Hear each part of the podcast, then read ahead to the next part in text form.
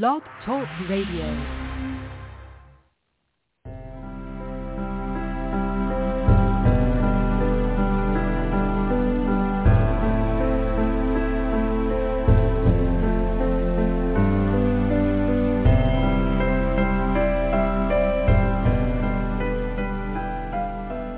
Welcome to Nightlight. Step away from the mainstream and gather around as we enlighten the world and our realities and travel this cosmic journey we call life. Join us as we share with you and provide that beacon that can guide us all to a better way. Explore with us as we examine a metaphysical montage of spiritual insights covering everything from the mundane to the magical, UFOs to unicorns, and everything in between. This is a time of awakening, of sharing and evolving, of spreading our wings and soaring on the cosmic breath of creation.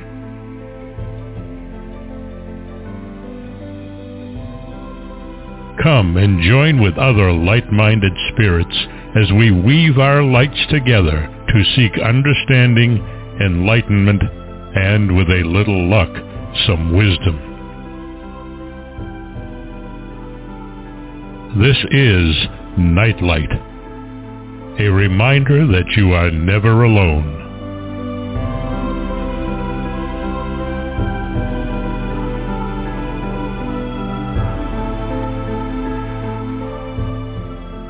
Welcome to Nightlight, everybody. I'm so glad you could join us tonight.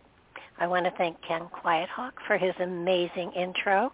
As always, um, he is a native storyteller, and he and his wife have created a legacy that is quite amazing. Please check them out on on Google and uh, see what native storytelling is, was, and will continue to be a wonderful way of preserving history that goes way beyond the written word.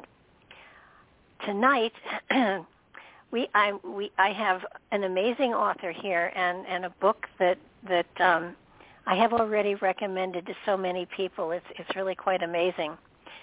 The book is Karma and Reincarnation: Unlocking Your 800 Lives to Enlightenment, and it's an amazing book. Um, and you all know I have I have, gosh, I'm sounding southern all of a sudden. All of you know that I have read tons and tons of books, and I always read the books before I do an interview.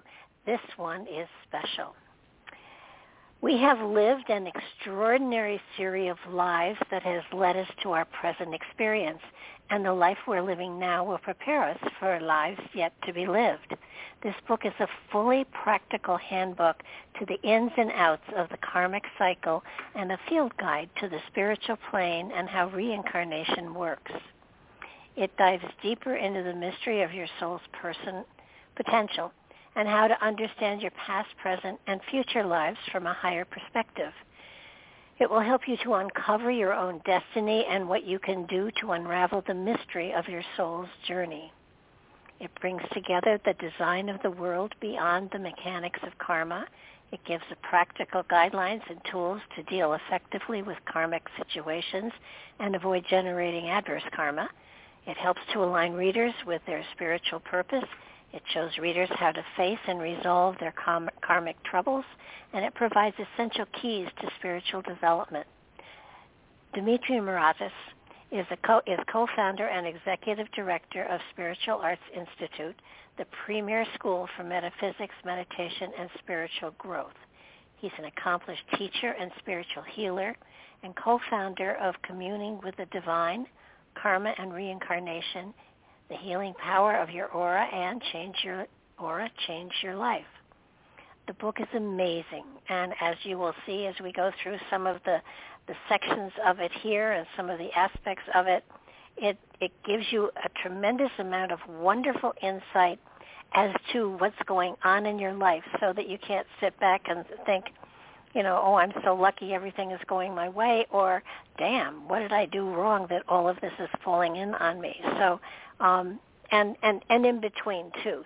And it also gives you information as to how to how to judge situations as to whether they're karmic or not. And um, as I said, it's an amazing, amazing book. It gives you also meditations that you can utilize. So it covers a tremendous amount of ground, and it's not a it's not an exceedingly long book. And chapter by chapter, it does lead you to enlightenment of some really unusual kinds. So welcome to the show, Dimitri. Oh, thank you, Barbara, for having me on. It's a delight. Always a delight to have you on. Um, I have I have thoroughly enjoyed uh, the last book that I read that you co- co-authored, and and um, it, it's this book especially really resonated with me because I I have people coming constantly and asking about reincarnation and I try to explain them that yeah. that reincarnation is not a hopscotch through life and just, you know, oh I'll go here and oh I'll go there and next time I'll be rich and next time I'll be a soldier and you know, it's it's kind of it's it's not that way and where we might on a physical plane sit and say, all right, I know the things I didn't like this lifetime.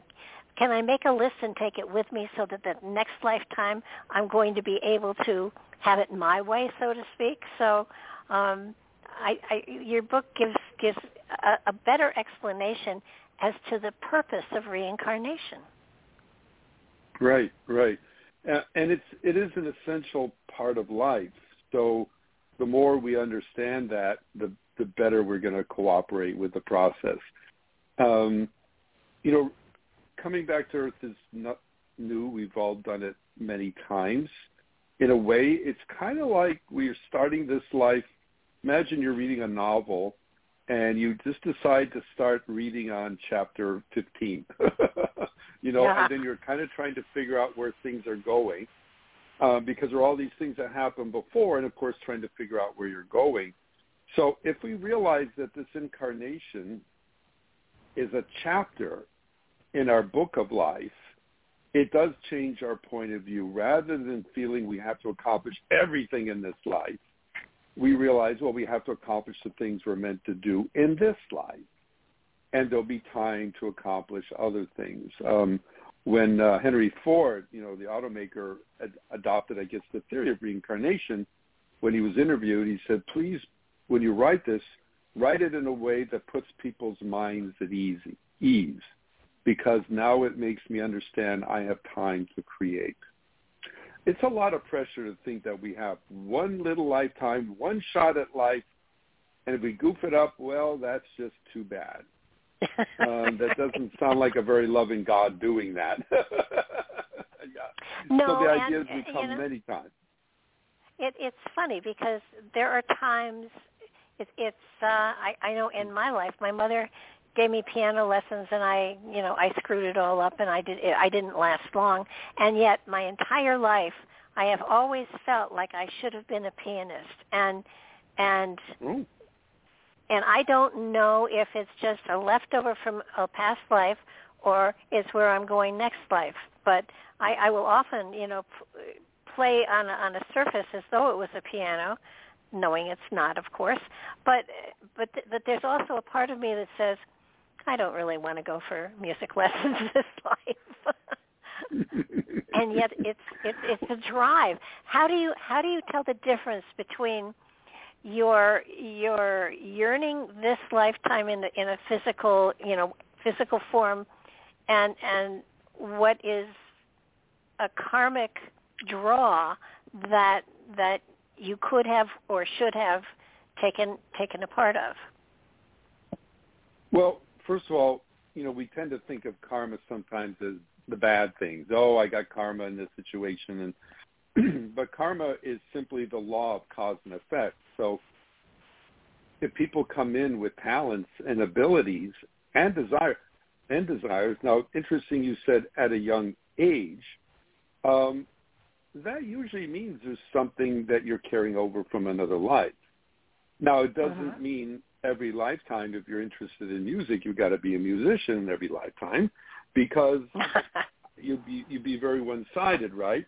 But right. you know, yeah, it's very possible another lifetime you were a pianist, but maybe in this lifetime, um, the love is there, the interest is there, but maybe that's not the direction you were meant to go in this lifetime. So we only have so Yeah. much we can get done in a particular incarnation. And sometimes we pick up things later on. Now, what can happen, like there are those that, um, let's say uh, someone has a great desire to sing, they get every chance they can, but you know they choose a, a life, a different kind of a life, maybe in business or something. But that energy was always there, and maybe they even died with it. Well, you know, when you, course, when you talk about reincarnation, you're not only talking about this side, you're talking about the other side of life. Well, you may you may do that next time. You you may continue that that singing on the other side, and yes, it's possible another life it may become a bigger part of you. The most important thing, though, is if you have a talent for something, if you have a desire for something, you should be pursuing it. You shouldn't just let it sit on the vine and say, "Oh, too bad." Uh, again, it doesn't mean you're going to become a Pavarotti or an Einstein or you know but it means you should be doing it. There's a reason you have that urge. I, I actually happened with piano too. Uh, at two years old, my mom would say, you know, if there's a piano in the room, I'd run to it. Um, and I almost did consider a career in it. Uh, in high school, I got pretty serious. But then I saw what the career actually was and what would take to reach it.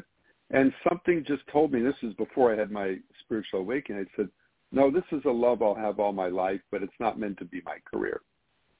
So Yeah. that was clearly something, okay, I brought in the love, but not this lifetime. I had other things I need to accomplish. Well, yeah, I have found that that well, well, my fingers no longer have the memory of music, but but I I knit and I crochet and I paint and I write. So my fingers have have you know always had a job, one way or Mhm. another. there you So, go. um, and you're creative, obviously, yeah. Yes. So music's a very creative pursuit, right? so what what why is it important to a degree for us to understand uh, the reincarnation process? Because it, while it's important for us to understand the process, it's not necessarily important for us to really know what those past lives were. No, not specifically. But what happens is many times we, when we're studying this subject, we're studying it, uh, I don't want to say, um, like at a distance, theoretically. The, the, the point is all of us come to this earth with unfinished business. Every single person. If we didn't have something to learn, something to work out, we, we'd be done with this incarnating process. The Indians talk about getting off the wheel of karma, off the wheel of necessity. And that happens when you have learned everything you can here. So, but there's a time for everything under the sun. So there are many, many, many, many, many things to learn. But what is important is that whatever karma you bring in, good or not so good, you've got to work on it in this lifetime. Now, it doesn't always mean you recognize it as karma. For example, you may have someone that's not aware of any of this. Let's say they have a difficult parent or a difficult sibling or a difficult spouse or child. There's something in their life that's been a real challenge for them, but they stuck it out and it resolved itself. It, whatever was that the tension resolved, whether it, it, it turned into a loving relationship or just a more neutral. Well, many times those people do not realize they were working out a karmic situation. It actually resolved it. They, they paid the debt. They learned the lesson and it resolved itself. The whole thing was karmic, but they never put the label karma on it. So one of the things we do encourage in our classes and students is you know, be careful not to run away from adversity or things that initially appear sometimes difficult. Uh, and we're not saying look for trouble, but for example, Uh-huh. if you are in a in a marriage and the marriage is there's the you're feeling like you know I want to bail. Now in today's world, it's easy to do that, right? Other times it was not so easy to do that. But before you do that, even though it it is not a, as difficult as it used to be, uh, depending on what the situation is. What if there's unfinished business between the two of you? Do you really want to walk away from this, leaving the karma unfinished?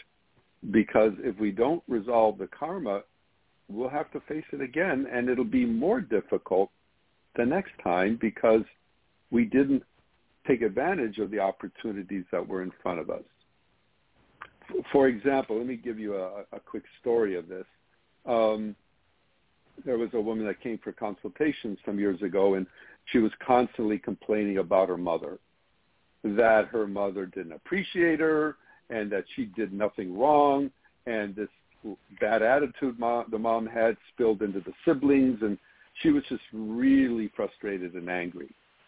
And um, you know, it came through through a couple of these consultations. This was karmic. Uh, she had karma with her mother. Now, it it registered superficially, but it did not change at all her attitude to her.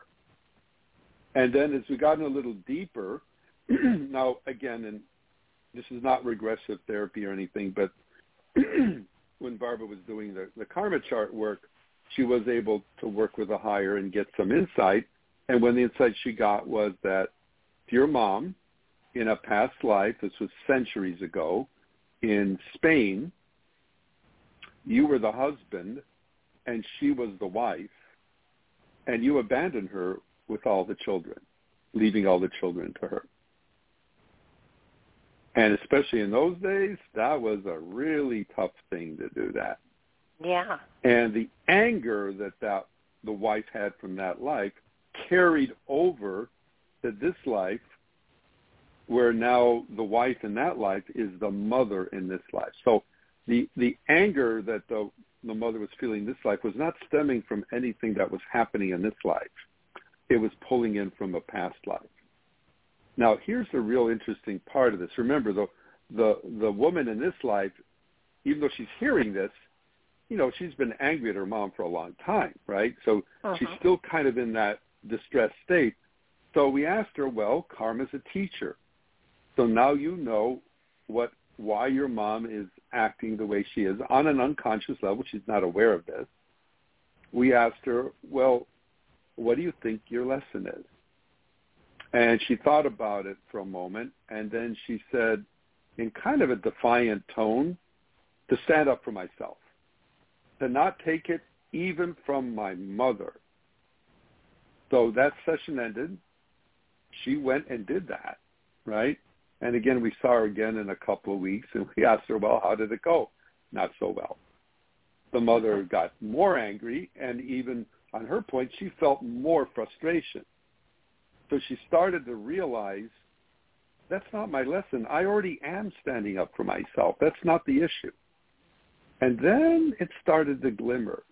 And I, I bring this up because I always remember this. It's such a beautiful moment when she started to realize, oh, maybe I need to be nice to my mom, even if she's not nice to me.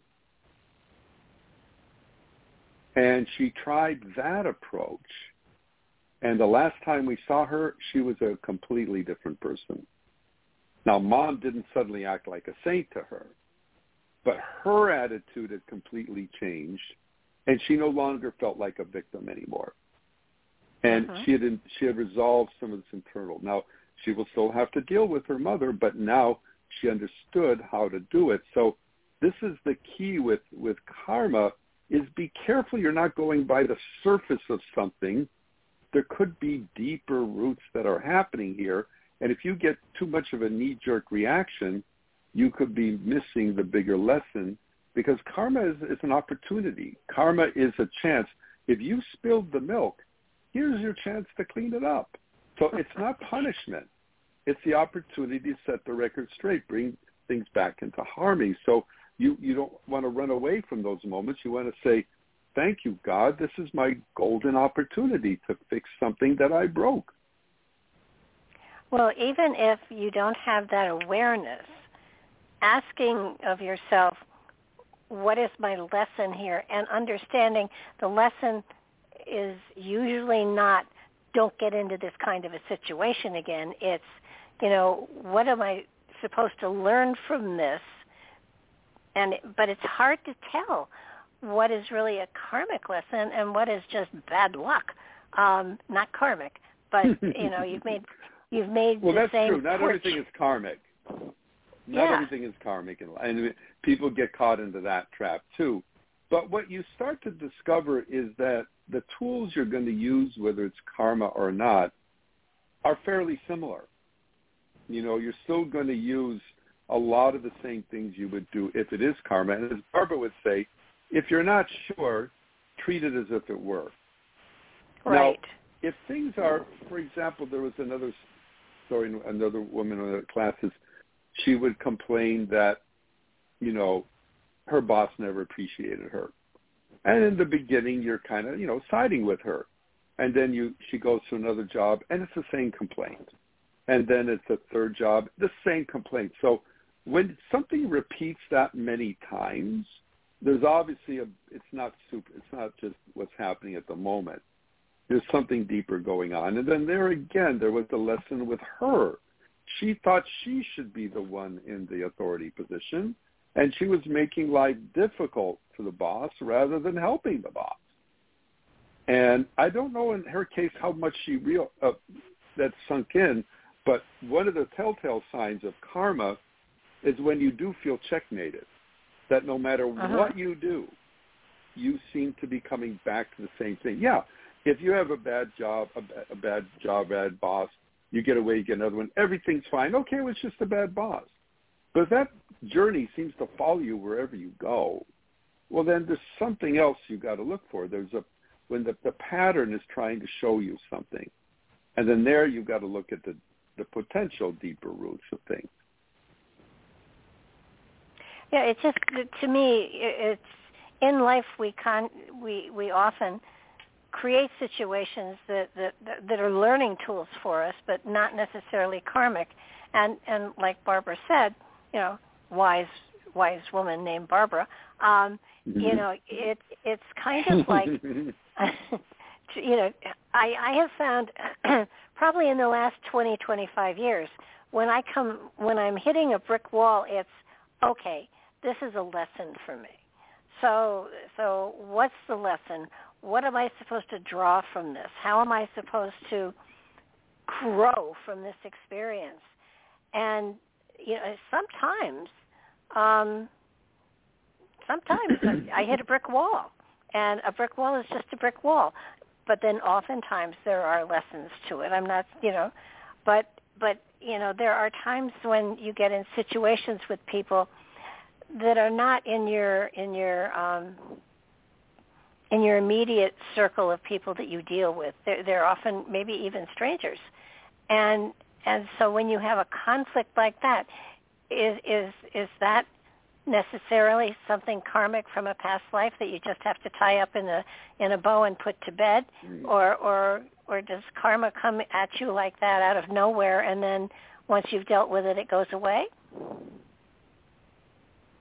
Well, it can come out of the blue. In other words, if you're saying, "Hey, I was fine, and now I got this, you know, deathly illness or something happened," um, again, that could be just bad luck. It's possible, or it could be, it could be karmic. But you're asking the right questions.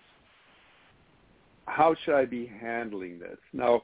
One of the things, anytime you start feeling like a victim in a situation, already you're playing the losing hand. So yeah we've got to remember we're not always going to be able to be in control of our environment, but we are in complete control of us. So we can decide how we're going to handle. And going back to that story of the woman, what made it hard for her to see what to excuse me what to really do was she was so caught up in the emotion of the moment if you're very emotional about something, that is not the time to be objective. What you need to True. do, and that's why we, we love meditating, you've got to get into a more neutral state so that you can understand, oh, wow, let me see this from a different perspective. If you can only see one perspective, then you're myopic and it's going to be hard to see the truth. When we've cons- uh, consulted couples, which we haven't done that much of, but one of the things that always fascinated me with that, and it happened almost every time, if there was a, a conflict with a with a couple, is when you're hearing one person describe the other person before, let's say, you've met them, and then you meet them, the image that they have portrayed and what you actually see are hardly ever the same thing. Right. And what you're realizing is that they are projecting a lot of their personal feelings, and they're not really giving you a description of the other person. It's their subjective thing. And then you realize, well, here's half the battle. You're not even seeing the other person right now. You're seeing one piece uh-huh. of something, and you're so focused on that, and that's why it's hard for you to feel a sense of resolution. You know, we, we like to tell our students, you, you want, you do, it's, I know it sounds strange, but you want to bless people that can push your buttons because uh-huh. it's showing a weakness in you. You know, if a stranger yells at you on the street, you're not going to react to that other than think, "Oh my, my God, are they going to mug me or something?" But you're not going to have an emotional reaction with somebody you don't know.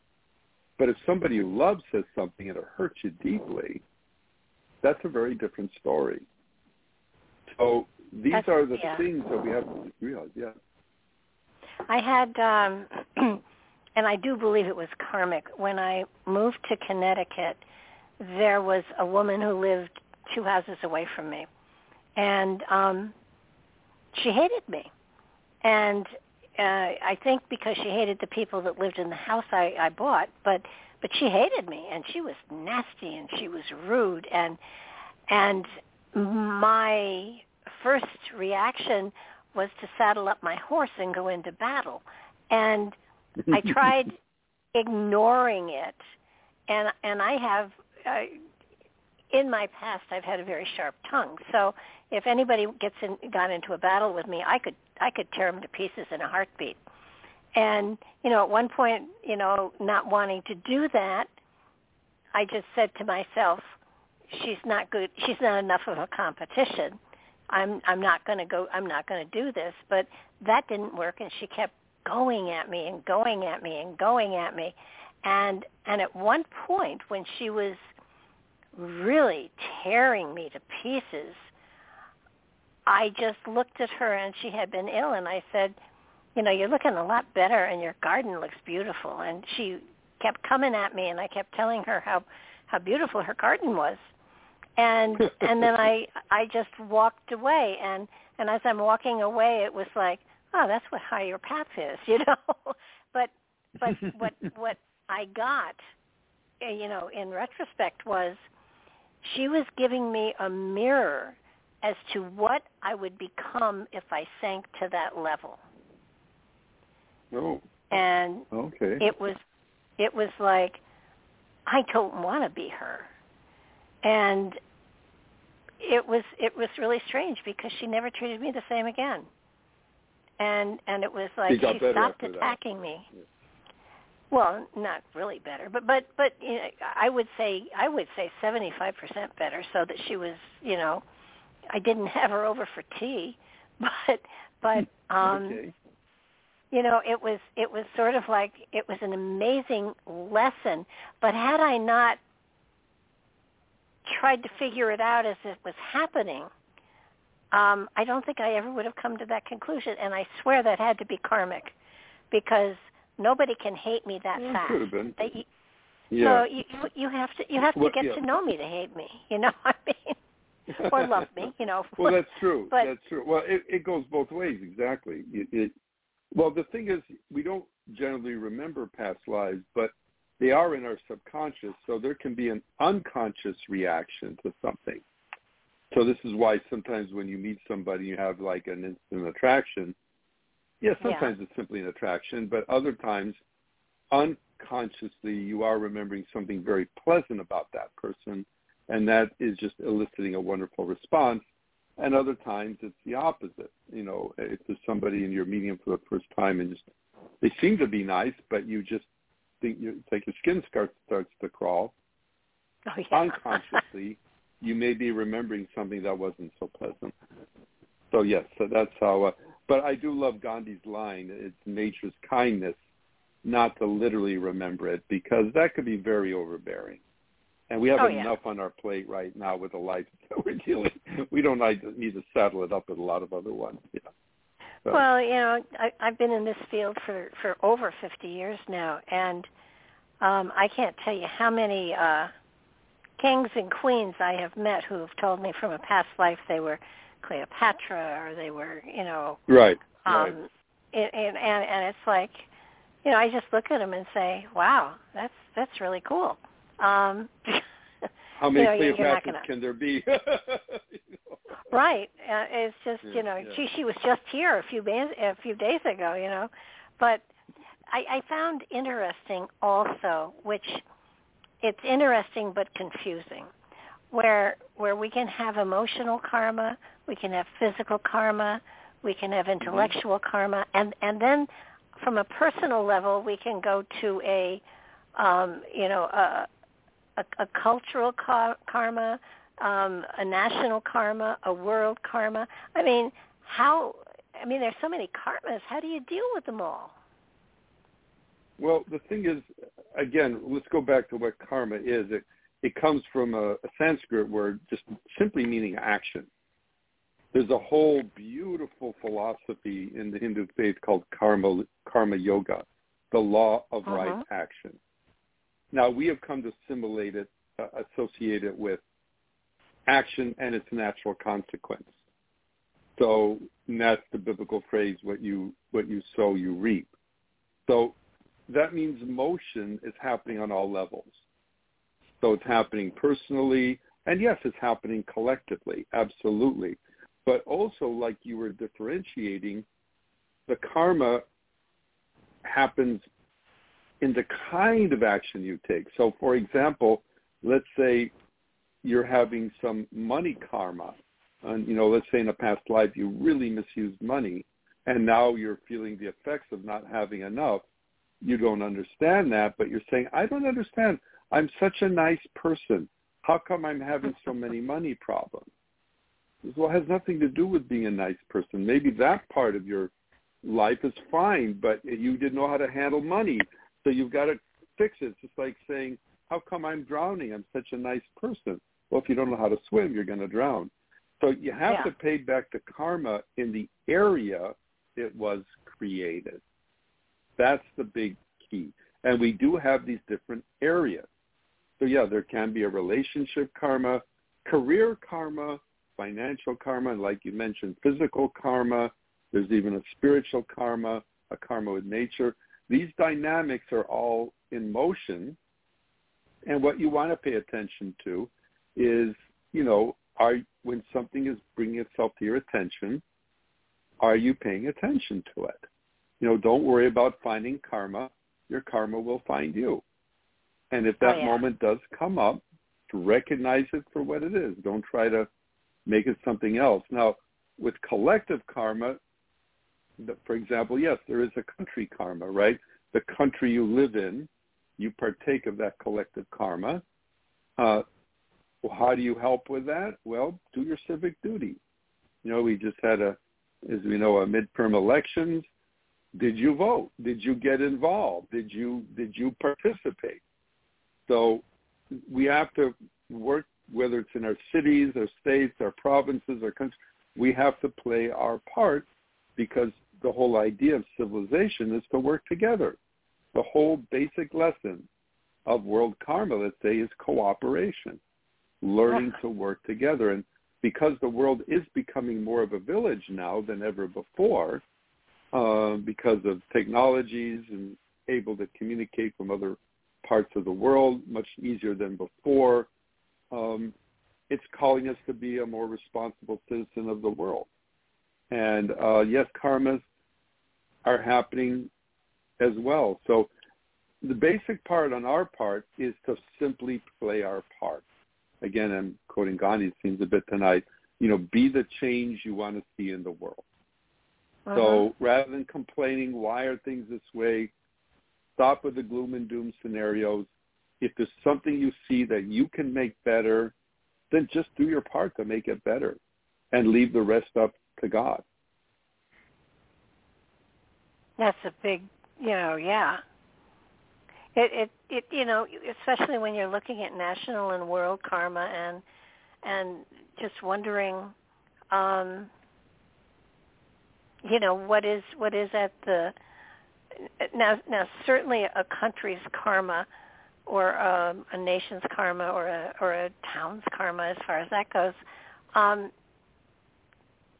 is there a lesson to learn for for let's take the United States?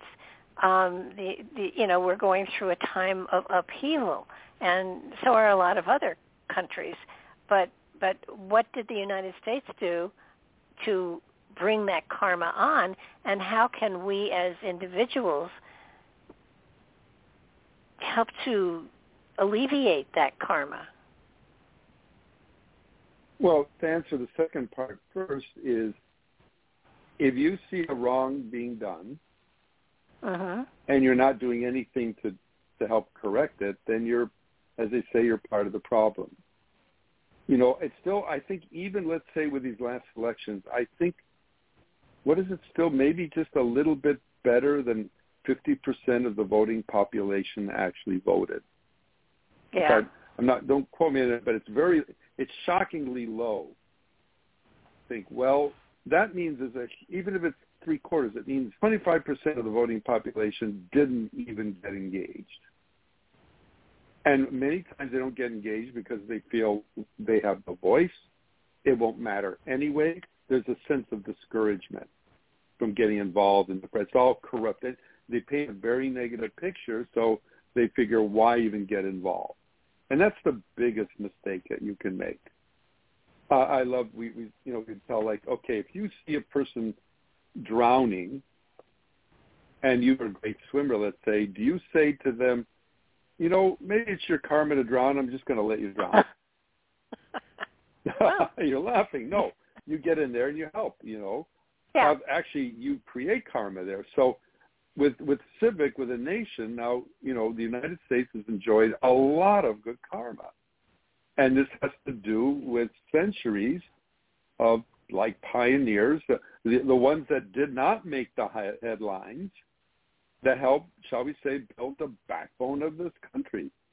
So the prosperity that the, the country is seeing now the opportunity still so much compared to many other countries people still want to come study here in universities from even other countries. It's because of all the opportunity here, and it's still the forerunner of so many world innovations that are going on right now because of good karma that it's earned in the past.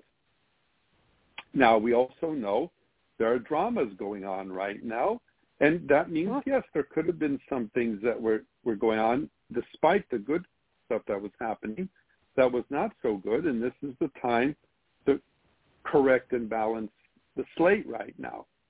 I think right now a lot of our lessons are about, you know, we do remember we were worried not that long ago about nuclear holocaust, right? That that yeah. the world we were just going to blow ourselves to bits, and that was going to be the end of it. Um, now the, the potential's still there, but we're, we're, it's not making headline news as it was. But I think we're in another great learning period, uh, the the uh, the information age. How, how how do you discern truth from falsehood? Um, yes. Judge Souter, one of the great you know judges, said a democracy doesn't work if people are not informed. If, if it is a democratic situation, you're asking people to make decisions going to affect the country. The, the decisions have to be made on good information and you're hearing things like disinformation travels the internet six times faster than the truth. So we're in a we're in a we're in an age right now where we have to almost take the Socratic method and really challenge our what we're accepting too readily. Where are you really getting that source from? Who are you listening to? Because one of the beautiful things when you study, as you know, metaphysics and the aura is truth is not subjective. Truth uh-huh. is objective, just like the laws of the universe. You know, again, you don't say, oh, the laws are subject. No, you break a law, physical law of the universe, you're going to feel the effect. You break a spiritual law, it's the same way. In the aura, for example, if there is a dark energy in the mental center, the mental area of the aura, that's an unenlightened thought. Now, however that, however much that person may rationalize that thought, it's a wrong thought. It doesn't mean the person is bad. It just means that you got to eject that thought. You're you're focusing on the wrong thing.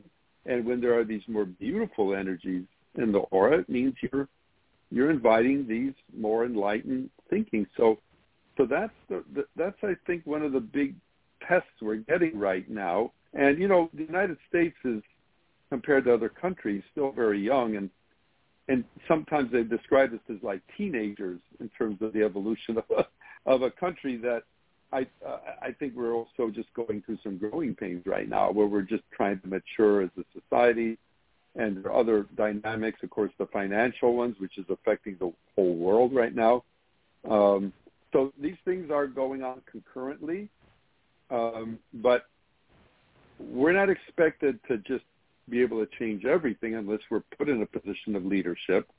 And by the way, if you are put in a, whether it's a parent or you're running a company, or yes, you're in a position of political power, um, then you are you you.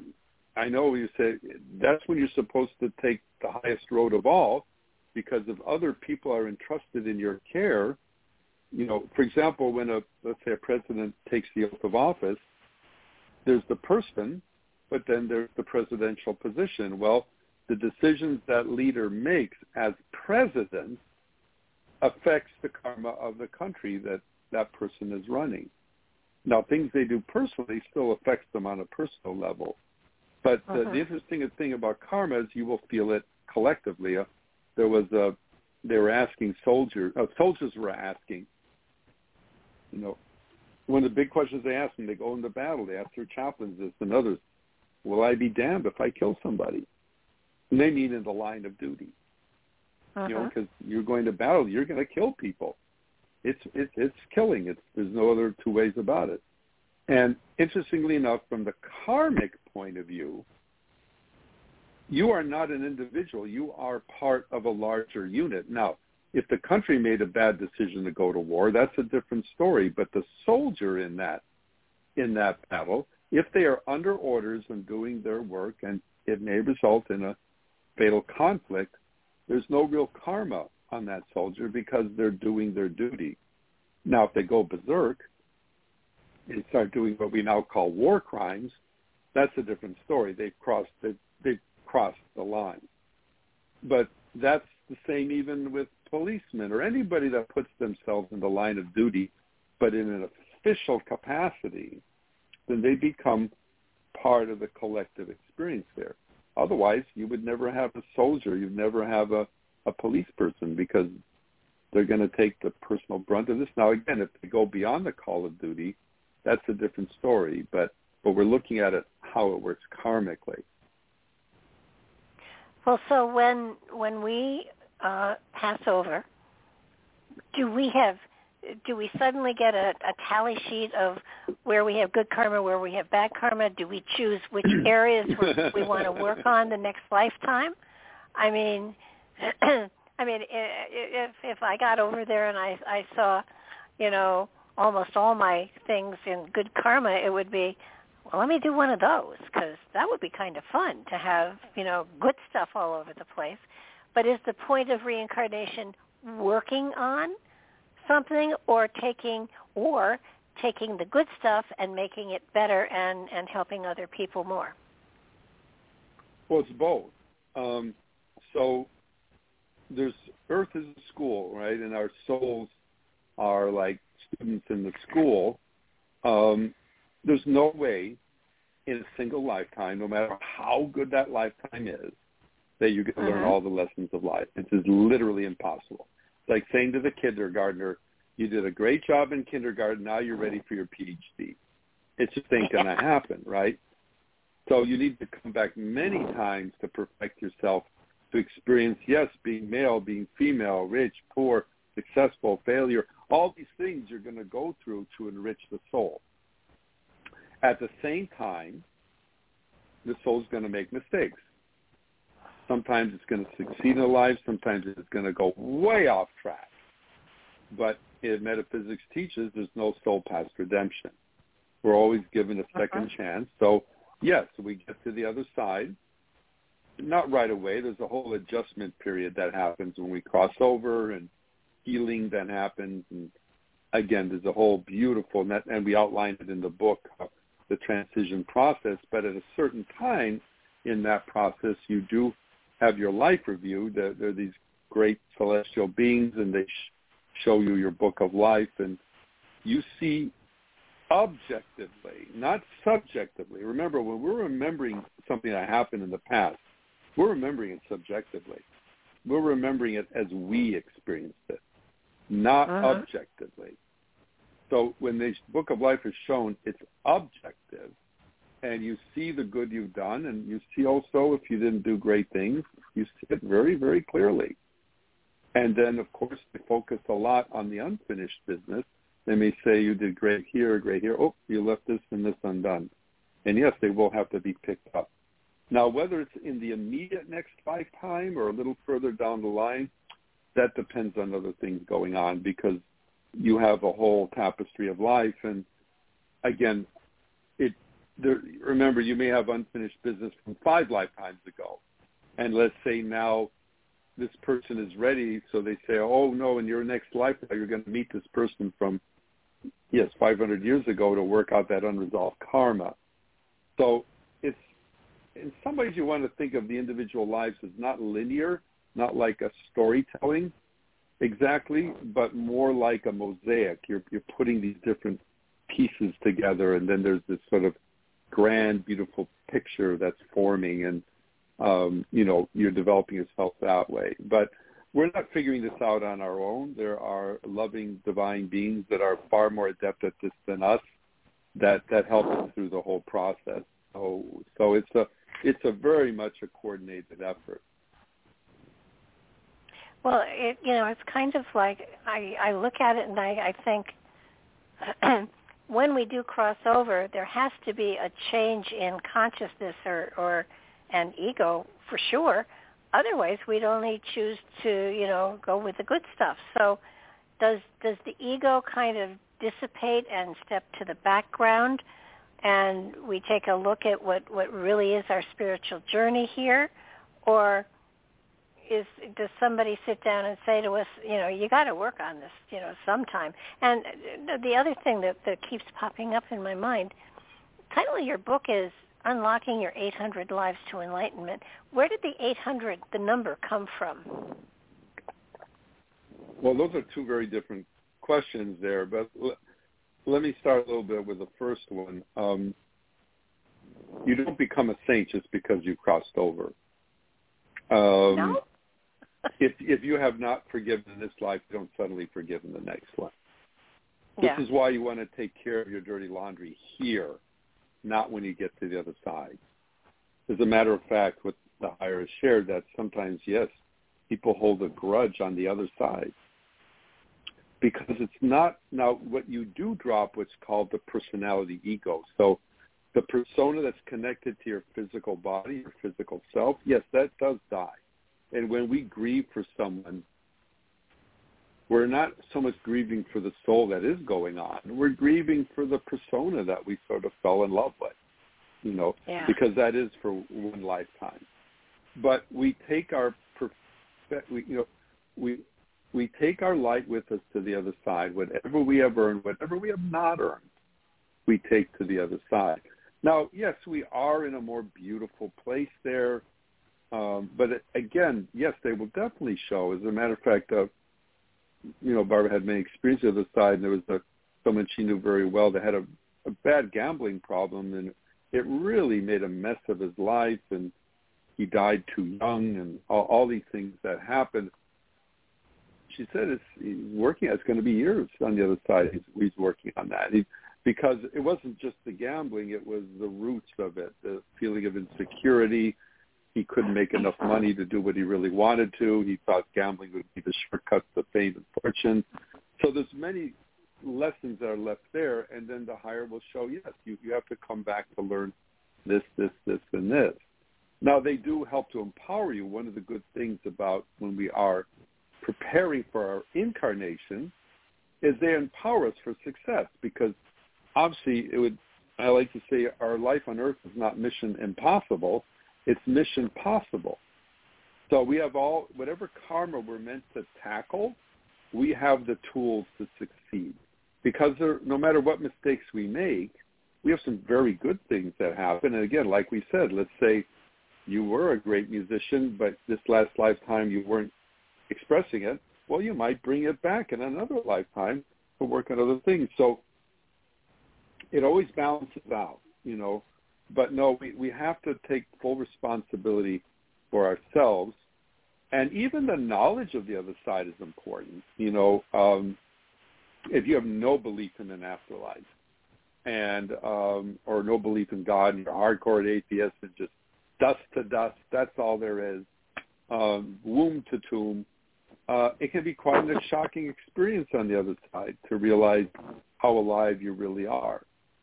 So it helps that this knowledge, even though you may not bring it intact to the other side, it's in your soul. It's part of you. It's becoming a part of you. And that helps you enormously adjust when it is your time to go to the other side. So it is an, another reason why to live a, a very spiritual life and just do the best that you can here, and that will help you there. I, I like to say, you know, fulfilling what you came here to do is a triple blessing because it obviously blesses this life. It blesses the life on the other side, and it blesses the next life because you're now building on all the goodness that you earned in this lifetime. So the ripple effect of, of goodness is tremendous, which is why, again, just pay attention to the things that are so important to you. I mean, the big things that are happening in your life. Don't sweat over the little stuff so much and make sure that the big things are are well taken care of, and they that will pay dividends in your evolution. So, you know, it it just to me it's like, okay, so if you have if you have talent of some sort, why would you not want to bring it forward every lifetime to sort of enhance it even further? Um, why would why would um, gosh Michelangelo? Why would you know all of yeah it it it it's sort of like you think of people like um, Gandhi, Mother Teresa, the Buddha, Jesus. Um, now these are these are in this lifetime were highly enlightened people. Right. Does I, I mean, but they earned that. You don't. They earned that. They earned that. Okay. It didn't just happen. They built it up over many, many lifetimes. And what you're seeing is the crowning achievement of God knows how many lifetimes. You look at any success in any field of endeavor, there's an enormous amount of effort that went in there. And those people, yes, they do change the world, but they're not meant to be the examples. What does Jesus say? All these things you will do and more. They're uh-huh. meant to be examples of what we ourselves can do if we put ourselves to the task. So it maybe it won't have a, a mission of a Buddha or a Jesus necessarily, but we can attain that same level of divinity, no matter how many lifetimes it takes, as we apply ourselves. So that that's the goal, and you need to experience life in its variety. It cannot always be just one. You know, I I don't know the stories, but Buddha used to talk about, as I understood it, the lifetimes when he wasn't Buddha, uh-huh. and things that he was doing that wasn't necessarily super enlightened, because he was trying to teach that it was a road to get there. Right? Who, who said there's never a saint without a past or a sinner without a future? So there's, there's a journey there, right? So when we see somebody with tremendous achievement, we need to honor that. They earned that. It didn't just happen. And then it's also if it's something we would like, all right, yeah, we may not be a Mozart in this life, but if music means that much to me over lifetimes, no matter how many it takes, I could get to that level of proficiency. But these these entities, these people incarnated Right. So if if the reason for incarnation is to work out karma, does that mean all of them had karma that they were still working on? Oh, absolutely. But remember, it's not just coming in to work out karma. It's coming in to learn and grow. Look, Mozart, someone used to complain, uh, uh, someone said Mozart, you know what? You don't have to work for your craft. It just comes to you like rain. And he said, oh no, there isn't one decent composer I haven't studied over and over and over again. Mozart would have been a footnote in history. This kid that would play for the kings and queens of Europe wearing a saber on the stage, and that would have been it. Had he not taken that that gift he had and taken it to even more extraordinary levels to become the world-changing artist. No, uh-huh. we all come in to continue in the journey. Otherwise, what's the point? If you have graduated from school, why are you coming back to school? You're coming back because there's still more to learn, but also we are part of the great plan of life. We're also contributing, and we all make our contributions in, in our own ways. So is the earth plane the only place where the physical reality takes place? Well, in this solar system it is. Although they're saying now they're pretty sure there was life on Mars. at some point. We don't know what kind, but I think they're starting to find organic materials there. Um, uh-huh. uh, but the universe is alive. There's, there's plenty of other planets with life on them. Yeah. Well, I, I, back to the question about where did you get 800 from? Well, 800, it's not a, exactly a fixed number. There is a kind of a spiritual mathematical equation that adds up to 777. But as we explain in the book, there it, there are cycles. There there are 200 of what we call the instinctual levels, approximately.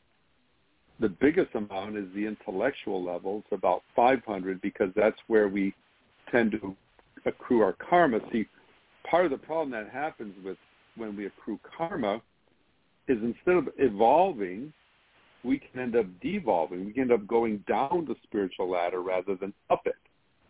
So uh-huh. then we've lost spiritual ground. It's like flunking school. And now we have to repeat and we have to rekindle. So those lifetimes are not all like the straight line upward. And then there are about a hundred in what we call the enlightenment. Many think enlightenment is just a one moment process, but no, no, it, there's a whole, there's many lifetimes connected to that again, even the story of, of Buddha, when he was Siddhartha, he went through other initiations before he had the great one, which made him the Buddha. So enlightenment is a it's a maturing process, and it happens over also many lives um, until you do truly reach that. You know, again, in the new book, Heaven is Spiritual Evolution, we're saying you don't go to heaven, you grow to heaven and that uh-huh. growth to heaven is about 800 incarnations, approximately, give or take some. Yeah, I mean, I don't think that nobody has notches on their spirit someplace to say, well, I've only got a number, you know, certain number more to go, and then I'm perfect. Um, so when when we die, uh, a good friend of mine just recently had a family member pass over, mm-hmm. and and um, she died from I don't know exactly, but it could have been an accidental drug overdose. So when when something like that happens, when you leave a lifetime um, before your lifetime span was actually over, um, is is there what happens? I mean, you know, it, it's kind you, of like you, you tend to reincarnate quickly. You tend oh, to okay. reincarnate quickly. Yeah, they get because you didn't finish what you. Now it's different if it's suicide. Okay, um, but um, generally it's good. For example, there were stories of after World War II, babies being born and remember being in the concentration camps. Uh-huh. You know, so um, yeah, people in battle and when they die sometimes prematurely. Now, it doesn't always mean you can die young, and it's part of your karma in that case, no, you continue to grow on the other side and continue your life over there. But if you didn't finish, again, if literally was literally cut short, then yeah, generally you reincarnate quickly. You know, I, I'm sitting here thinking, there must be some massive kind of computer up there that keeps track of all this. Oh, there's a whole I- I hierarchy mean- that keeps track of all this. They're, they're, they're celestial beings. This is their area of expertise. Yeah, that they're they're they're they are way above human level of evolution, and they're they're they're you know they call them the lords of karma, and they help regulate all of it. But they're doing it from a point of view that you know it's hard for us to understand. But yeah, no, it's all coordinated by God. It is not, this, none of this is happening sort of by itself. You know, the incarnating got- process is incredibly con- con- uh, complicated. So there's a whole incredible, and that's one of the things you appreciate on the other side. It's just how well life really is organized. Here, at times, it feels maybe a little disorganized, but there, even if you're not in the evolved levels, you still realize there's a hierarchy guiding over all of this, and um, your tendency is to want to cooperate with them. Well, you know, I always tell people it's easier to go with the flow than to paddle upstream. Um, you can paddle upstream, you're just not going to get anywhere. Uh, but it's been said in places that when we enter this physicality, that that there is is sort of um, I don't want to say a contract, but there there are I guess contract is a good word. Comes think of it, that that in in many ways there is a roadmap that has been designed for you or with you. It's with you, isn't it? I mean, don't you have a part in the planning for what is going to be worked on next and things like that? Well, again, we got to remember if you're in school, usually the curriculum is prepared for you, right? Okay. So yes, we we call it the tapestry of life. That when it does come time for you to start to get ready for your incarnation, again, essentially by God and these great celestial beings, there's a design, and they know the desires of your heart. They know, uh, you know, what they they see you in a better light than you can really see yourself in, really. And it's again for your betterment. But there's no way we can understand all the all the dynamics of our different lifetimes. That's way beyond our our pay grade. Uh, but we do have to agree to it. But again, you may say, well, why would somebody agree to, let's say, a life of being born lame or or maimed or or um, you know deformed in some way and live your life that way? Who would ever agree to that?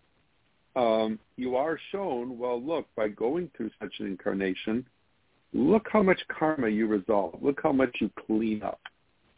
And then they say, sign me up. So there is a, in that sense, there is a higher perspective of things to realize that, okay, you know, there is a bigger cause. You do have to agree to it. Now, if you say, for example, gee, can we put singing in my my lifetime? I love it so much. If it's not in conflict with your things you need to do, yes, of course they will add it. And these things are not set in absolute stone. For example, let's say two people are meant to marry as part of their tapestry, but they don't. Well, then that part of the tapestry remains unfinished, but then they also try to bring perhaps somebody else into your life if one didn't work out for whatever reason. So there are adjustments that are made.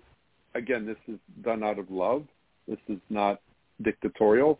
Um, but we also have to realize it's not just us.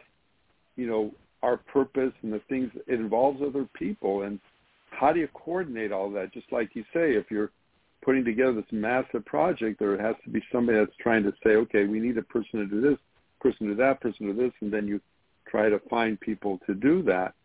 And that's kind of what's happening there. Um, so, and then they empower you energetically to succeed. And yes, you forget that when you incarnate. You don't remember it consciously, but not completely. So again, you may meet somebody, you date many people, but this one person, it's like, I don't know, there's something special about them.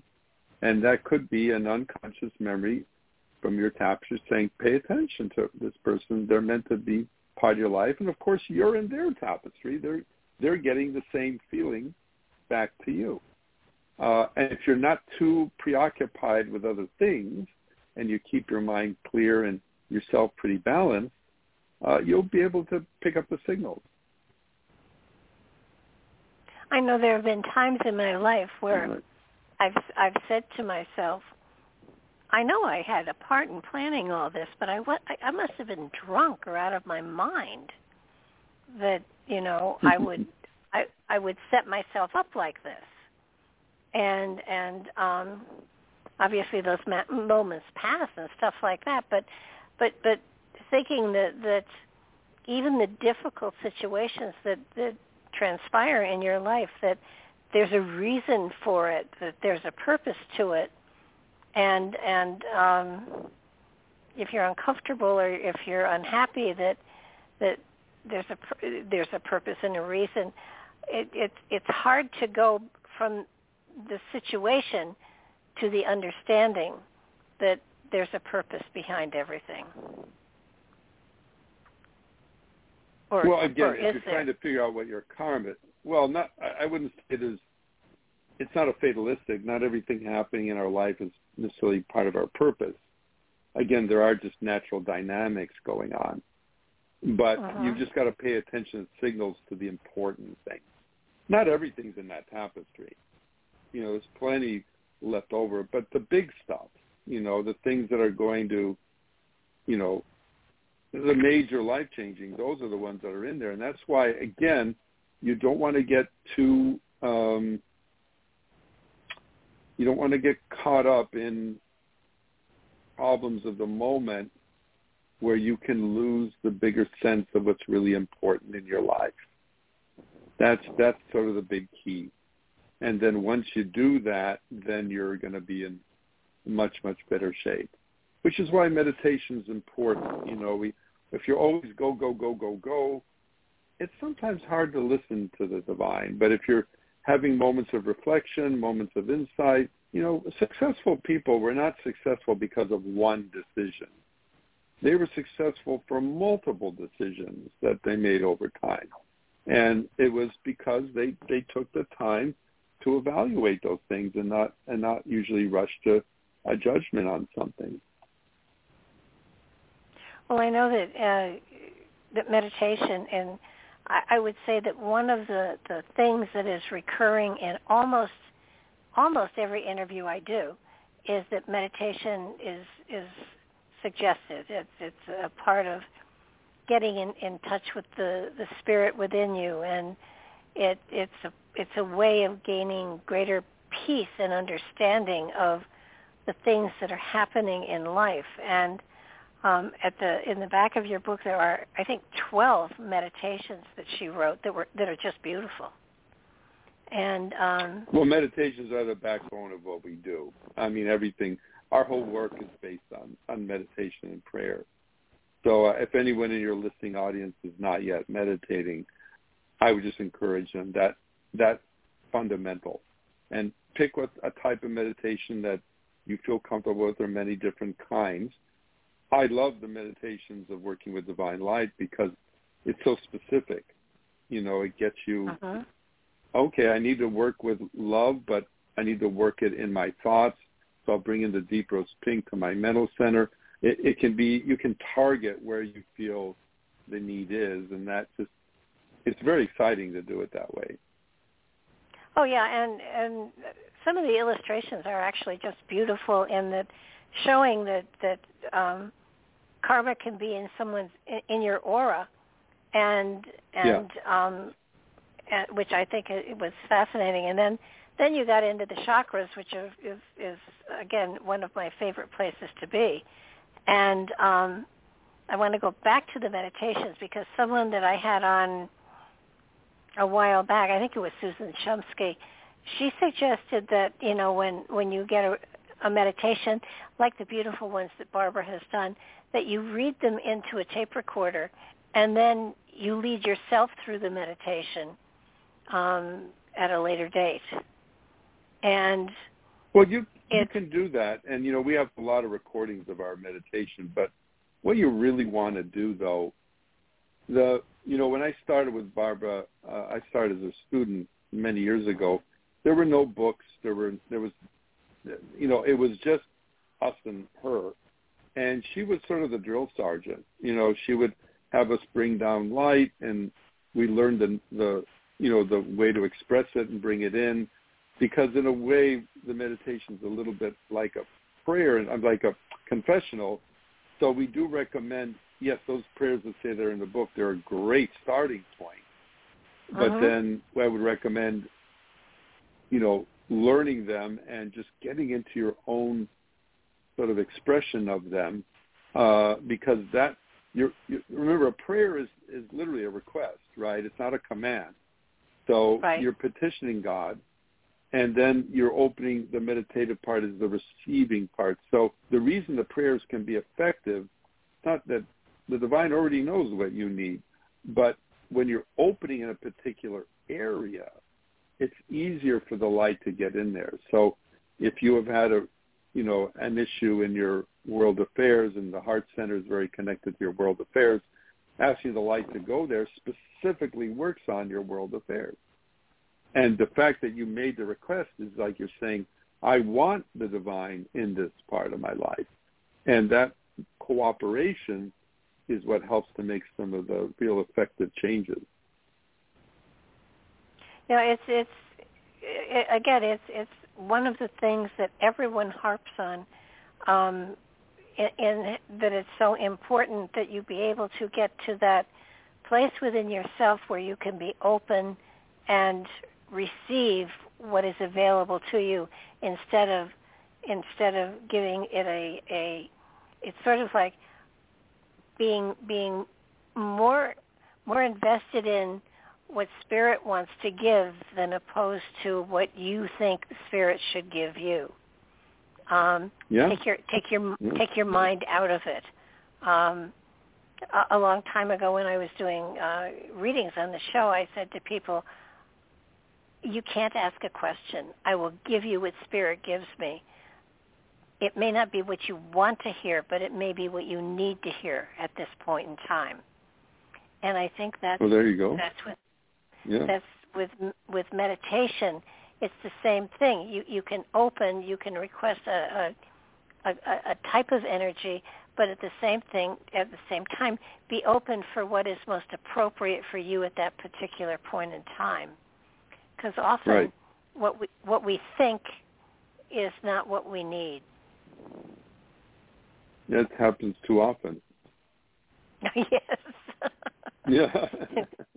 it's it's sort of like it's sort of like you know getting behind the wheel of a car and and, and not knowing to step step on the accelerator. Um, you know, you, you you know what what can be what can be done with this power that you have, but in order to really utilize it, you have to be open to the power on the other side that will synchronistically link with it and give you what you need. I think that's in, in my life that has been probably one of the lessons that I was that I struggle with the most. You know, this is what I want, but it's not what I need. So, you know, give me what I need, and I'll I'll work on the wants myself. Yeah. That's a big deal. That's a big thing. Sounds like you're already well on the road with that one. yeah. Well, I understand it. It's uh I slip a lot, but then you know, the, like you said, we can make mistakes and we can come back again if we if we don't quite finish it this lifetime. But I, I have found that that any spiritual teacher, um, their best teaching tool is their own journey. So uh, you know, it, it's every now and then when I when I screw up royally, it's like, well, this will be a great example to help people understand what not to do. Mm, great. It does oh, help great. a lot. That's good. yeah, yeah. But you know, I think, uh, but a lot of today, a lot of people are going into their past life stuff, and and you know, according to you know your book and and and quite a few others actually, while learning about your past lives is is a good idea most people get lost in in you know the the situation and the personalities and they don't actually understand the lessons that were going on there. So yeah, you know, it's hard to know it, what those lifetimes really were. So that that's other the other problem. So many people say they're it, it is not easy to directly access your past lives, uh, there, and that is deliberate. Uh, and even that's why we don't recommend, you know, regression and things like that because it's often very inaccurate. And it's also, again, going subjectively into something, not objectively. Now, sometimes people will have a, a vision. I, I mean, um, Margaret Mitchell, uh, you know, Gone with the Wind fame, uh, uh-huh. she said, I was Scarlett. you know, so she may have had some vision that she was this you know, Southern Belle, and it inspired her to write this novel. So sometimes we will get those promptings, and of course, in those moments, you want to pay attention to that. But uh, you know, in the end, you'll again, whether this side or the other, it, it will come back to you. And the important thing is, of course, to face what's in front of you. And um, if you sense like you've known somebody before, well, great. If that, but is that helping you to deal with that person now? whether pleasant or unpleasant. That's that's the big thing. Yeah, uh, I mean, and certainly friendships too. I mean, when you get when you have someone who is just such a close friend that you can't believe it, um, you know there had to be a past life or some connection. Yeah, and, and you know, yeah. I, I would likely. I would think you would you would be curious as to what it was, but um you know, it, it's it's. I don't it's know. Sometimes if it's better important. though not to know. It really is not. You know, there was only one situation in all the years we did the karma work where a couple came in, they were having some problems, and it did come through that one that had literally, you know, murdered the other, like again five lifetimes ago, um, and she ended up holding it over him. You know, so again, if you're working out your problems, you really need to know what happened if you know if the problems are getting worked out.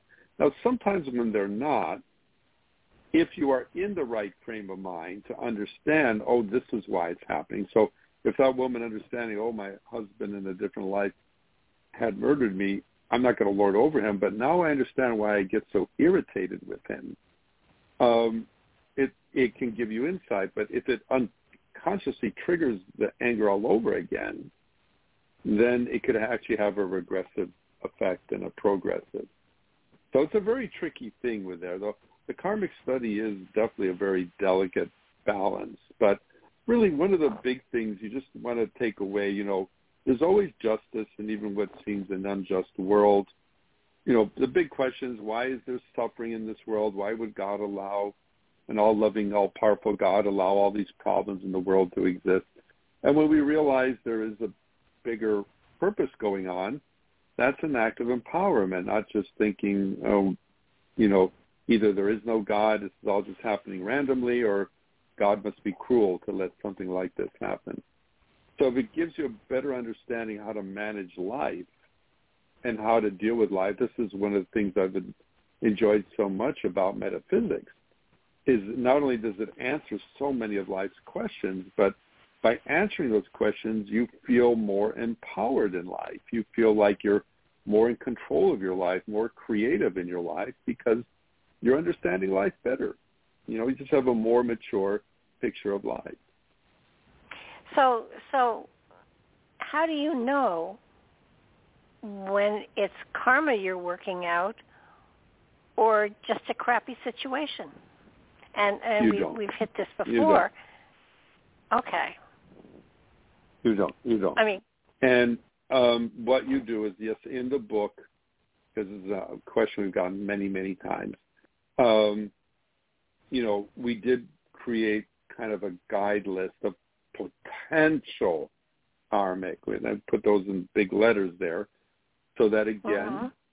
if you feel checkmated in a situation, then okay, that could be a sign to let this strike you out of the blue or like you say irrational behavior why did this like your neighbor act like she did to you when when yeah. when things like that happen rather than feel victimized say okay wait a minute there might be something here let me start using whether it is exactly that or not let me start using some tools now you can say certain things when it comes to family and spouses and real quote. you've known these people before for sure. Uh-huh. One of the reasons karma often happens within families is because you, you know, yeah, you can walk away from a friend and not see them if you don't like what they did, but it's not easy to walk away from your parent or your brother or sister. So you're going to try to work it out. So, so by being in the family unit, you're, it, I won't say it forces you, but it compels you to try to face whatever those situations are, which is why family dynamics can be some of the most beautiful and also some of the most difficult. Well, you know, they it it's uh I I found it interesting that there were um more souls that were quote unquote created than are incarnate on the planet at this time. Uh oh, far more. Yeah. Well, what are they doing over there? Living. So, so it not Oh, it, yeah, that's where I was going. So it isn't just uh, we we we we pass away. We go through a, a period of, of healing and, and adjustment, and, and then we don't re, we don't necessarily reincarnate immediately. I I I studied a great deal in the spiritualist church, and they their philosophy was usually it was a hundred years or so between incarnations. Um, I don't know if that's a. a no, it's, it's, I wouldn't give a fixed number, but that, it could be that long. It wouldn't be much longer than that because you would lose touch. You know, again, if you've gone too long, you lose touch with the earth plane a little bit. But it's usually about the same time that you spend here. You know, so again, if it's a normal process, if I lived 80 years here, I I could live 80 years there. You know, uh-huh. um, but again, it all depends on what on so many factors. But yeah, there's a there's a beautiful again in the heaven book we talk a lot about life on the other side and what what happens in that when you're just living. You know, there's the transition process and the incarnating process, and that is related to Earth. But then once you're done with those things, then there's life on the other side, and and enjoying your life there and continuing your spiritual growth, and you have friendships and you do work there, you have activities. It's it's a whole world there. Yeah. So so is the option to reincarnate? I mean, is, is, if somebody, I've I've had people say to me, "This is my last incarnation. I'm not going to incarnate I know, I know. anymore." And and I. It's not a choice. At, it's not. I know. I know. No, and they most well, say first, that in frustration. Well, you know, at first I used to argue with them, and then I realized that, you know, and I and I would say to them, you know, you're absolutely right. Your personality will not reincarnate again, but your spirit may have another thought. So, well, know, again, you why, are you are not your your body, right? So the body yeah. and the persona go, but the soul and the inner life, of course, you'll be coming back, and there's nothing wrong with that. What's only wrong is when you are coming back to finish something you could have done in this lifetime. So I know we had that so many times at workshops and stuff, and it's usually said in frustration, and it's usually said because they're going through a difficulty. And they're saying, I don't want to have to deal with this again. But the question is, if you are not finishing up the karma you could have this time, then yeah, you're going to come back again. It'll be tougher. But why are you doing that? Take care of it now. You were given all the tools to succeed. So the question is just live up to your potential. I think a lot of times though people don't realize what their potential actually is. I'm talking about the uh, potential to face your karma. In other words, oh, okay. we do we could be we could be better trained. Look, right now we live in an era where we don't like conflict. Right? We're yeah. not taught to face it and again like in marriages, oh, not good. I'm gone. We had one fight. I'm leaving you, you know, and yeah. it's just uh, it's a very uh, superficial way to live, and uh, um, we just have to realize there's there's a lot of there's a lot of dynamics going on, and as we live with those, as we face them, again, well, I'm, it sounds like I'm repeating myself a little bit, but but the goal is, and really for your listeners today, is look at the things going on in your life now, the big things, not like, oh, I got upset today, it must be my karma. Not not silly stuff like that. But look at the big themes of your life, where things seem to be going very well or where things may not be seem to be going so well. And take some time when you're not emotional about those things to look at them more through the eyes of spirit and try to make some evaluations. Is some of what I'm going through here karmic? And if they are, then, you know, what am I meant to learn from all of this? And the lesson is something I'm meant to do. You know, uh, okay, uh-huh. uh, what am I meant to do in these situations? And like you said, you'll you'll get, you know, spirit will give you not necessarily what you want to hear, but will give you what you need. Yeah, and I think so many people will say, you know, I know that that I'm supposed to be doing something, you know, spirit I know spirit is driving me that there's something important I need to do and I can't figure out exactly what it is and you know, it it's you know, and I explain, you know, it doesn't mean that you have to be, you know, a world leader. It it could easily no, mean you have not. to learn, you know, and and that's what I most people don't get it. Their purpose could be a very simple adjustment to their life that makes them a better person. And you know, I I had one woman say, "Well, I'm I'm just here to serve humanity," and and you know, I, I said there has to be something more. I mean, we're all here to serve. That, yeah. Yeah, yeah, I mean, exactly, exactly. Yeah, it's it's it's it's fascinating because I am finding more and more people who are on a spiritual journey, but they don't exactly know what it means, which I find fascinating. Well, and, it's and not it, really well taught. Yeah. Yeah. It's not really well. I mean, again, what is spiritual growth? That's a big question. Yeah. Yeah. It's a good question. So, it's, remember, metaphysics is still kind of coming out of the, I don't want to say out of the closet, but it's been in secret for so long that um, uh, it, we're still in what we call the clarion call days of metaphysics. Hopefully, if, as more and more people keep getting interested in this and pursue it, we'll be able to get in a much more you know golden age of of this study, and it'll also be a little more standardized where it'll be understood better, you know, some of the precepts. But yes, right now you're we're trying to kind of sort through it. But there is a grand purpose to your life. There is a potential, and you know in your heart what it is. But you do have to. Uh, the, the great mystic teaching, seeking of the philosopher's stone, sets the condition to find it.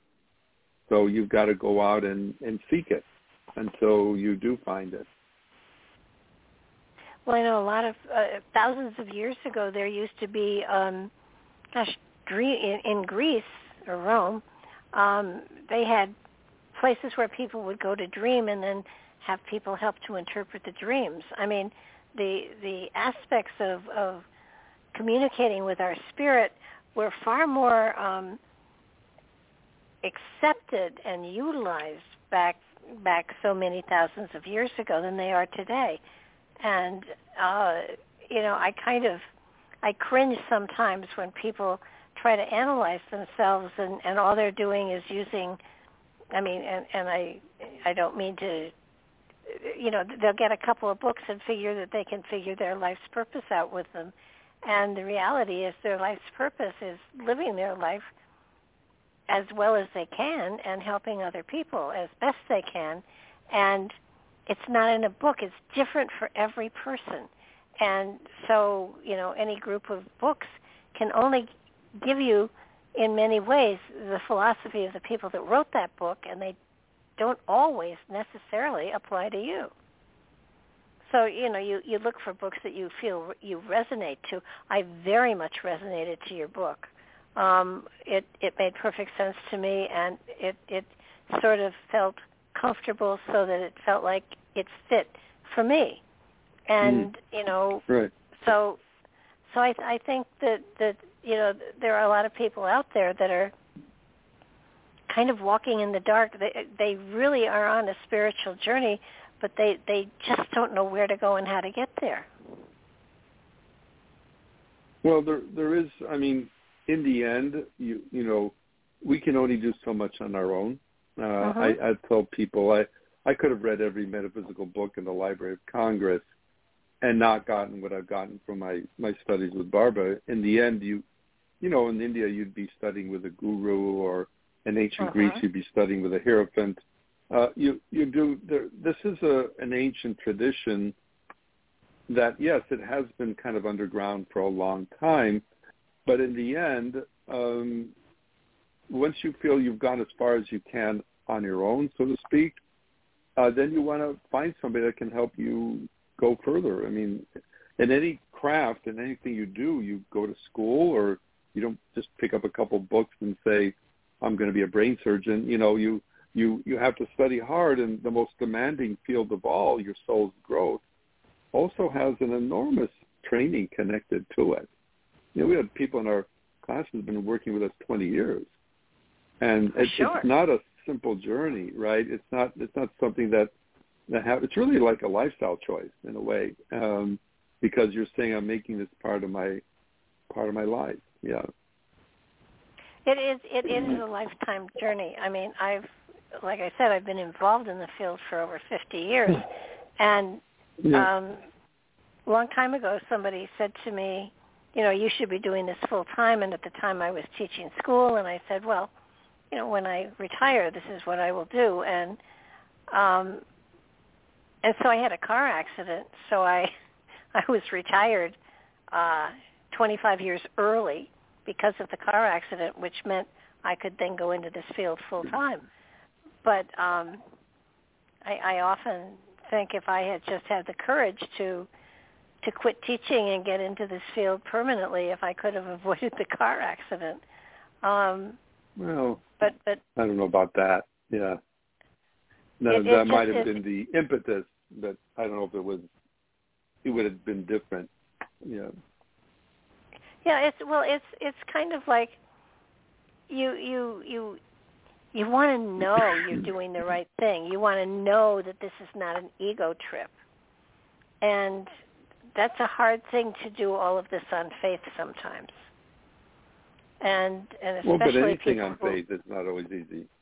Yeah. No, I absolutely. mean, but that's why you, you you know that's why again Socrates invited you to challenge your beliefs and to uh, not not in a mocking way to put yourself down or or but to, sometimes we're holding on to things that aren't true. I mean, look at that uh-huh. guy that went into a pizza parlor and thought there was a pedophile ring in the basement. He was with a gun, and my Oh, God, he was convinced that was the truth.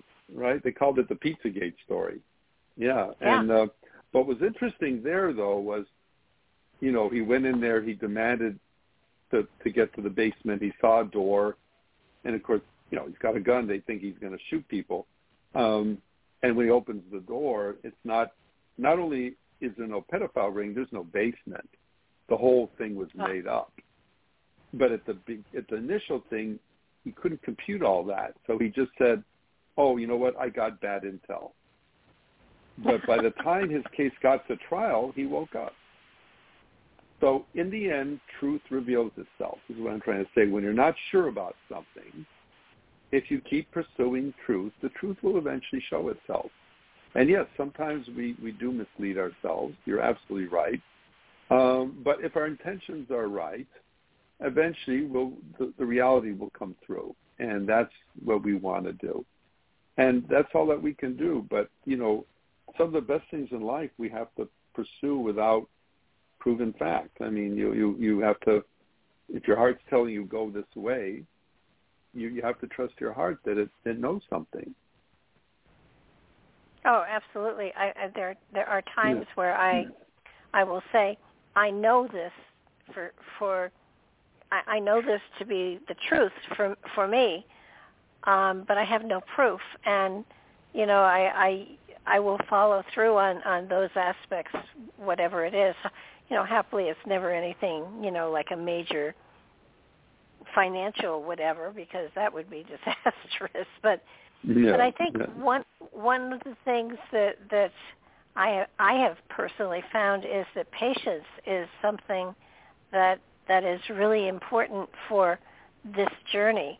Having patience with yourself and, and patience with waiting for material to come through as opposed to you know if i don't hear anything then i'll you know it's kind of like well if you don't send me a telegram i know that this is wrong you know it, it's kind of like putting the universe on on the on the on the line oh, here no, saying yeah, okay no. When you that that's like no, that that that won't work out. Yeah, no, you you you know, if you're demanding something of the divine, you're going to be waiting a long. So Oh, yeah. it's more um uh like you said, letting it happen and realizing, you know, the rose will bloom in its in its own time. We have a some you know, we live in Southern California, have some trees in the backyard and one of them is this uh uh, uh, lemon tree that produces like constantly. This other one is this clementine tree, and it is so it's going to do it when it wants it. And I just saw them just starting to bloom now. Maybe the other one can do it five times the time this one tree does it once. And that's just the way that tree works. So what are you going to yell at that tree and say, how come you can't bloom like the other one can? So that, yeah, no, you have to let things happen in God's time. But don't be lazy. Yeah. Pursue the things you need to. Yeah. Well, I think that yeah, that's that's the important thing. Rather than sitting and waiting for something to happen, if if what you're waiting for isn't happening, there are other things you can work on that you Yeah. you, you know Oh, it- sure. you know touch those things you have control over, and those things you don't have control over, have patience Right. with. Um, you know, it's it's kind of like uh it it it is an amazing journey and you know frustration hits everyone from time to time but that it's it's just a matter of okay get a grip you know have have some chocolate cake or something and then get on with life again because because it, it go. will work out and and, and Mhm. i think that's the that's the important thing people don't realize. It will all work out. Um Yeah. and what what doesn't you know you'll you'll you'll hit again later on next lifetime if you have to or five lifetimes down the road. But um i i've had um people come into my life and they go out of my life and not felt that things were finished and and realized that that okay there will be another lifetime where this will work out it wasn't it, it felt almost right this lifetime, but it wasn't. So if it's really meant to be, it'll happen at some point in time down the line. But Well, you you know, go. this wasn't Yeah. this wasn't the time. Right. Right. and I think I think one of the other things that is really important, meditation, of course, absolutely. Um, one of the most important things, but journaling also helps in trying to figure things out. I I have found for me anyhow. well, there you go. Uh-huh. Yeah. Well, putting your ideas on paper is a good idea. Yeah. Definitely. Definitely. Or you know, I will I will Um, I will sit down and, and put at the top of the page. So what was my lesson here? And I will always find a lesson. Um, whether I apply it and then follow through with it is a whole other ball of wax. But you know, you rem- you can recognize where where a lesson is, and the important thing I think is that every lesson has m- many different levels. So it's not just one level. There are subtleties that follow through, and sometimes when you get you get the big part, but you don't get the subtleties, and then you're confused when that lesson appears again in your life. Well, but that also means it's not learned yet. Yeah. If the lesson keeps repeating itself, it means it's not learned. You're on the road to learning it, but you haven't actually learned it. Once it, that's the beauty of karma. Once you resolve your karma, it's no longer there. It's no longer an issue.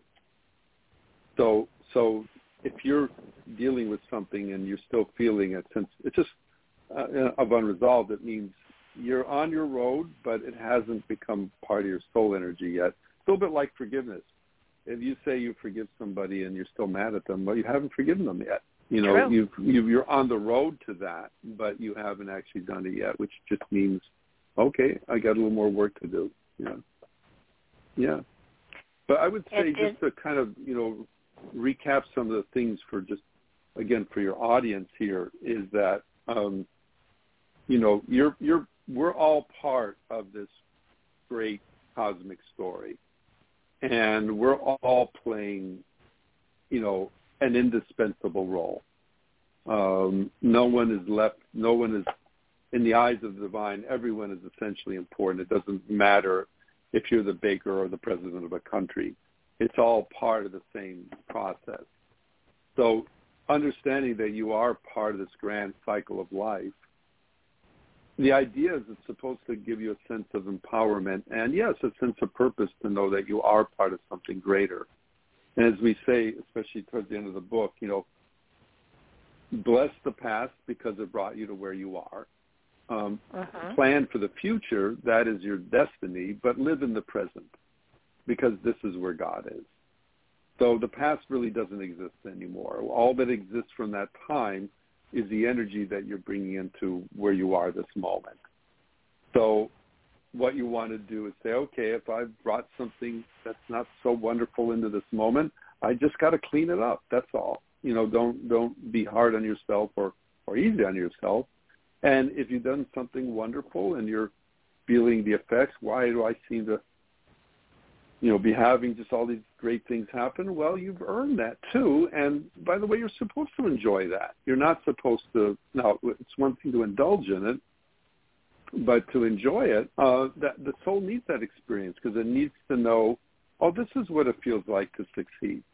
That's a great feeling. You you just you got to give the soul a chance to experience that um, as as part of everything, and then you know, yeah, like I said, when we're finished, we'll have our life review. The the best thing that they can say to us after that is, "Hey, great job! You finished everything. Uh, we got a great plan for your next life." what happens? But what happens though to people like Hitler, um, people who have been excessively dark, excessively cruel, um, when they cross over. They have a long road. Um, they have a long road home. They have a long road home because most of those people don't even realize what they've done when they crossed over. So they they they've got a long long road home. But even they, eventually, every knee bends. Maybe a long long time, because remember he didn't work alone, right? He had a lot of people right. working with him. So it wasn't uh-huh. a solo effort. He wasn't just this solo maniac running down the street.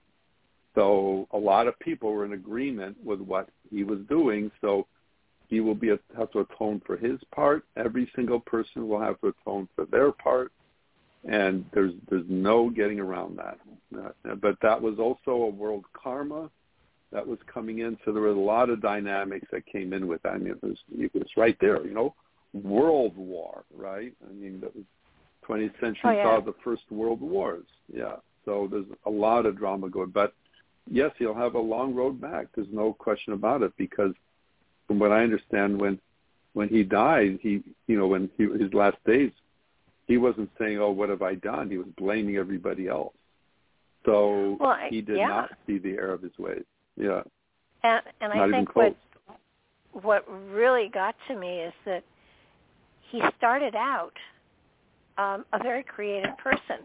He he was really a not bad artist so he had creativity flowing through him and and I guess it was the World War and the fact that he was hit by the um mustard gas and blind for a while and and you know corruption set in but but did he come into that lifetime to turn that way? Well, I don't. I mean, well, the point is, regards of no. I mean, it's always our choice to take the right or the left hand path. And yeah. sometimes we make the mistake of taking the left-hand path. We have to go through those lifetimes. Yeah, yeah. It's just it's part. It's part of the life experience. You just we all we all have to pass that bridge at some point.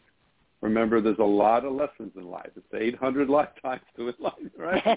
so there's a lot we have to go through. There's a lot of life. life. Earth is a very rich learning center.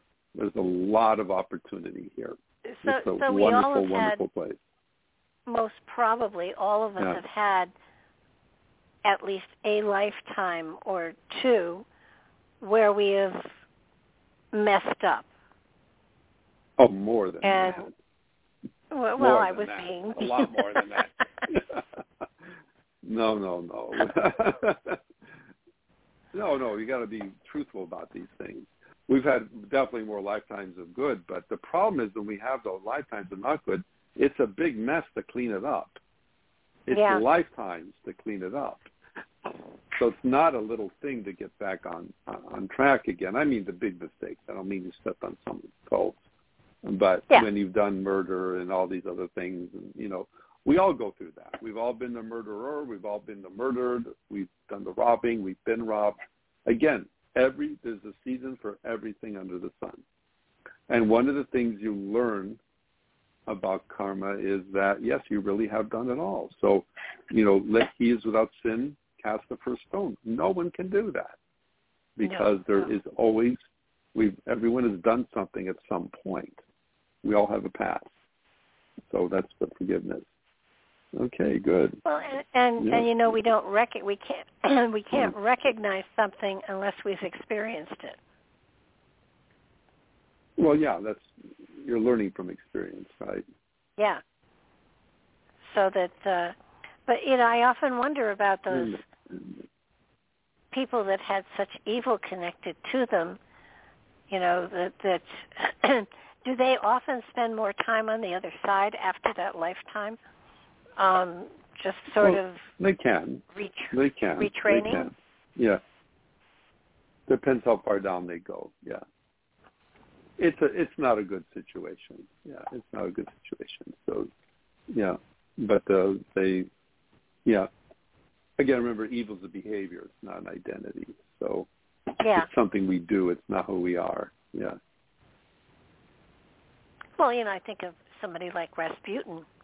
Um, like you know, there there are these these people throughout time that that you know have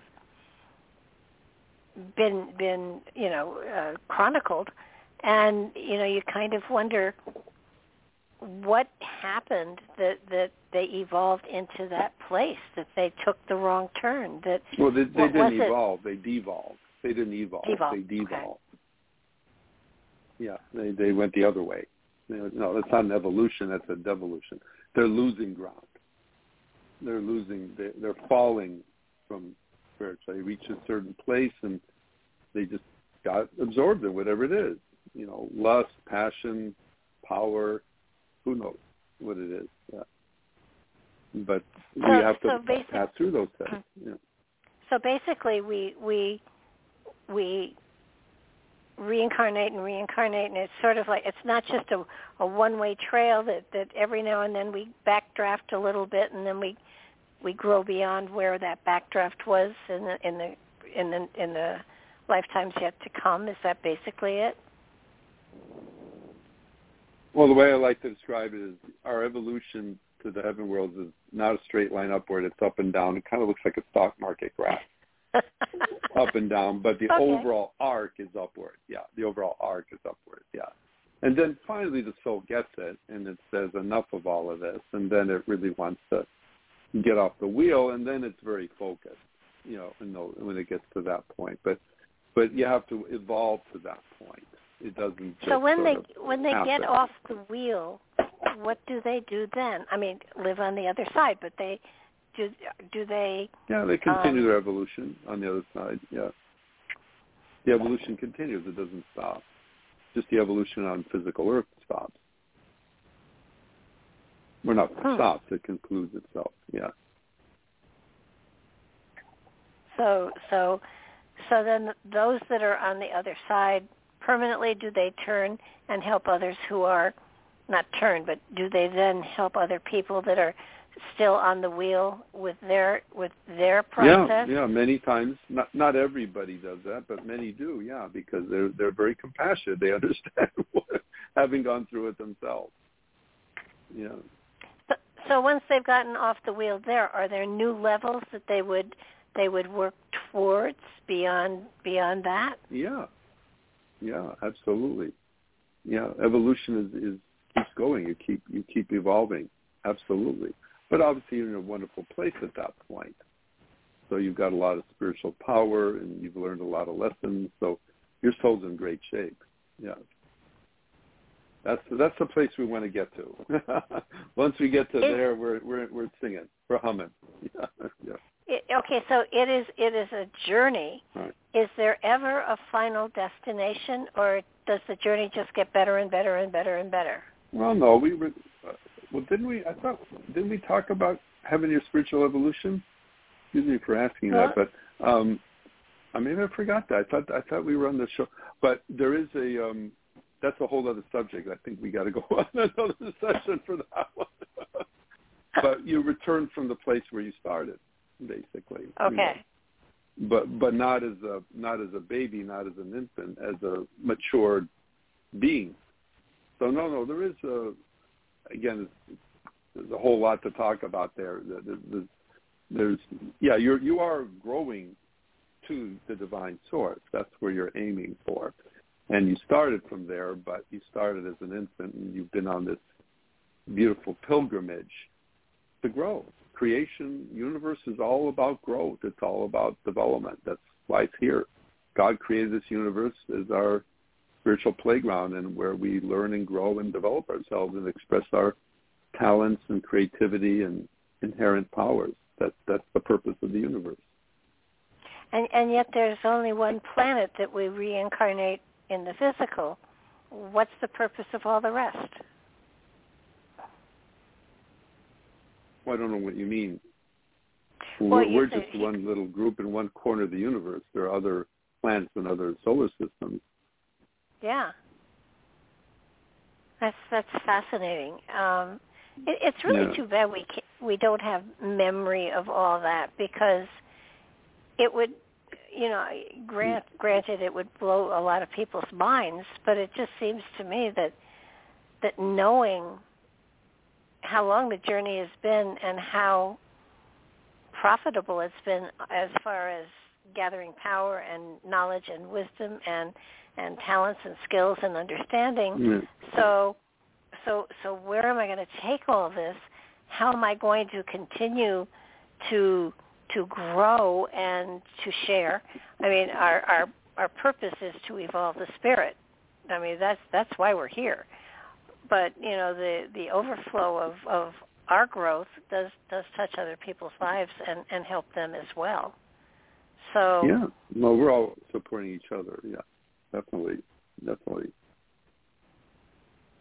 Yeah, I think that's so many people say, "Well, I'm not here for me. I'm here for other people," and that's you know I don't buy that. I think you know we're here for our own spirit, and and if our evolution helps others too, that's that's that's wonderful. But but you know we're not here to serve other people. We're here to to grow. Well, Otherwise we're, we here wouldn't to be both. here. We're, we're here, yeah, yeah. But we, I mean, we are we're serving God, and we're serving, you know, and we're growing through that process of doing that. Yeah. Uh-huh. Yeah. It, it's very exciting, and and and your book is is just it's an enlightening experience, and it doesn't necessarily have to be read in order. I, I know a lot of people skip around, and and I think that the information, um, your book is a, is a book for me that is meant to be read slowly. You know, you read a section. Oh yeah, there's a lot in it. Yeah. Oh gosh, yeah.